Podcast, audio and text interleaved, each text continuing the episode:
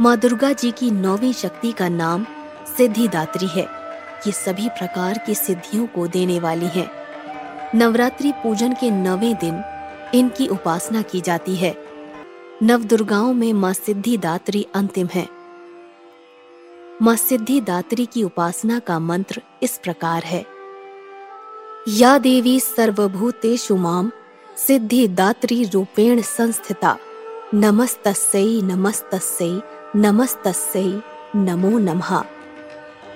अर्थात, हे माँ, सर्वत्र विराजमान और माँ सिद्धिदात्री के रूप में प्रसिद्ध अम्बे, आपको मेरा बार बार प्रणाम है।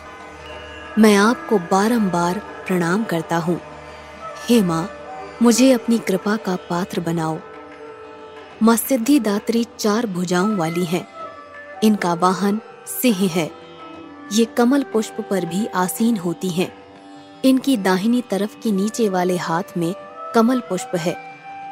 मार्कंडे पुराण के अनुसार आठ सिद्धियाँ, अणिमा, महिमा, गरिमा, लघिमा, प्राप्ति, प्रकाम्य इशित्व और वशित्व हैं। ब्रह्म वैवर्त पुराण के श्री कृष्ण जन्म खंड में यह संख्या अठारह बताई गई है। इनके नाम इस प्रकार हैं।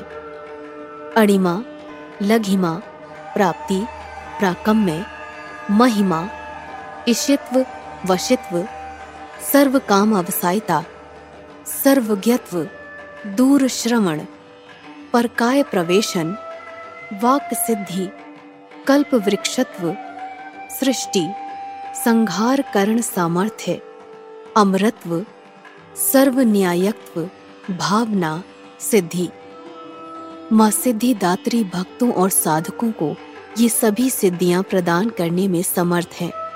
देवी पुराण के अनुसार भगवान शिव ने इनकी कृपा से ही इन सिद्धियों को प्राप्त किया था। इनकी अनुकंपा से ही भगवान शिव का आधा शरीर देवी का हुआ था। इसी कारण वे लोक में अर्धनारीश्वर नाम से जाने जाते हैं। सिद्धिदात्री माँ के कृपा पात्र भक्त के भीतर कोई ऐसी कामना शेष बचती ही नहीं है, जिसे वह पूर्ण करना चाहे।